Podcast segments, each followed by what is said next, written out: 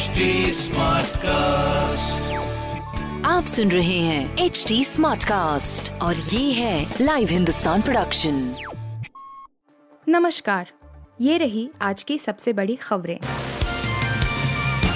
अग्निपथ के खिलाफ पलवल में हिंसा तोड़फोड़ आगजनी के बाद फायरिंग गुरुग्राम में दिल्ली जयपुर हाईवे जाम। सेना में चार साल सेवा के लिए आई अग्निपथ योजना के विरोध में बिहार से शुरू हुए आंदोलन की लपटें हरियाणा तक पहुँच गई हैं। गुरुग्राम और पलवल में भी युवा बवाल कर रहे हैं पलवल में प्रदर्शनकारियों ने पुलिस पर किया पथराव किया और गाड़ियों में तोड़फोड़ के बाद आग लगा दी है डीसी कार्यालय में भी तोड़फोड़ लगा दी गई। भीड़ को खदेड़ने के लिए पुलिस की ओर से हवाई फायरिंग की भी सूचना है उधर गुरुग्राम में दिल्ली जयपुर हाईवे को पूरी तरह जाम कर दिया गया है।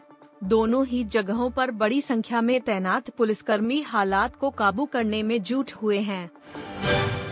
उत्तर प्रदेश में बुलडोजर पर सुप्रीम कोर्ट का रोक से इनकार, कहा पर नियमों का पालन ज़रूर हो। उत्तर प्रदेश के प्रयागराज में हिंसा करने वालों के घरों पर बुलडोजर चलाने की कार्रवाई पर सुप्रीम कोर्ट ने यूपी सरकार से तीन के अंदर जवाब मांगा है। इसके साथ ही अगले सप्ताह सुनवाई की बात कही है। हालाँकि बुलडोजर की कार्रवाई पर अंतरिम रोक का आदेश देने से इनकार कर दिया है।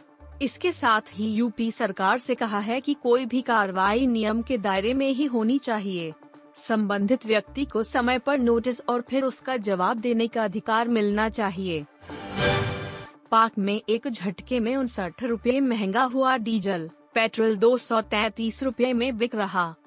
पाकिस्तान की आर्थिक स्थिति लगातार खराब हो रही है और अब तो इसका खामियाजा जनता को बुरी तरह भुगतना पड़ रहा है। पहले से ही महँगे चल रहे पेट्रोल और डीजल के दामों में एक बार फिर से बम्पर इजाफा हुआ है। एक ही झटके में डीजल के दाम उनसठ दशमलव छह एक रूपए बढ़ गए हैं तो वहीं पेट्रोल की कीमत में भी चौबीस दशमलव शून्य तीन रूपए की बढ़ोतरी की गई है। इस बढ़ोतरी के बाद पाकिस्तान में एक लीटर पेट्रोल की कीमत दो सौ तैतीस दशमलव आठ नौ रूपए के रिकॉर्ड उच्च स्तर पर पहुँच गई है। केल राहुल इंग्लैंड दौरे से हुए बाहर, इलाज के लिए जाएँगे विदेश। भारतीय क्रिकेट कंट्रोल बोर्ड यानी बच्ची ने के राहुल को इलाज के लिए विदेश भेजने का फैसला किया है। संभावना है कि भारत के सलामी बल्लेबाज और उप कप्तान का जर्मनी में इलाज होगा। इस वजह से केएल राहुल इंग्लैंड के दौरे पर नहीं जाएँगे। तीस वर्षीय केएल राहुल ग्रोइन की चोट से परेशान हैं और वे इससे उबरने के लिए इंग्लैंड की यात्रा को मिस करने के लिए तैयार हैं, जहाँ भारत सात मैच खेलने हैं। जॉनी डिप से केस हारने के बाद बदले एम्बर हर्ड के मिजाज बोली मैं अभी भी उनसे प्यार करती हूँ।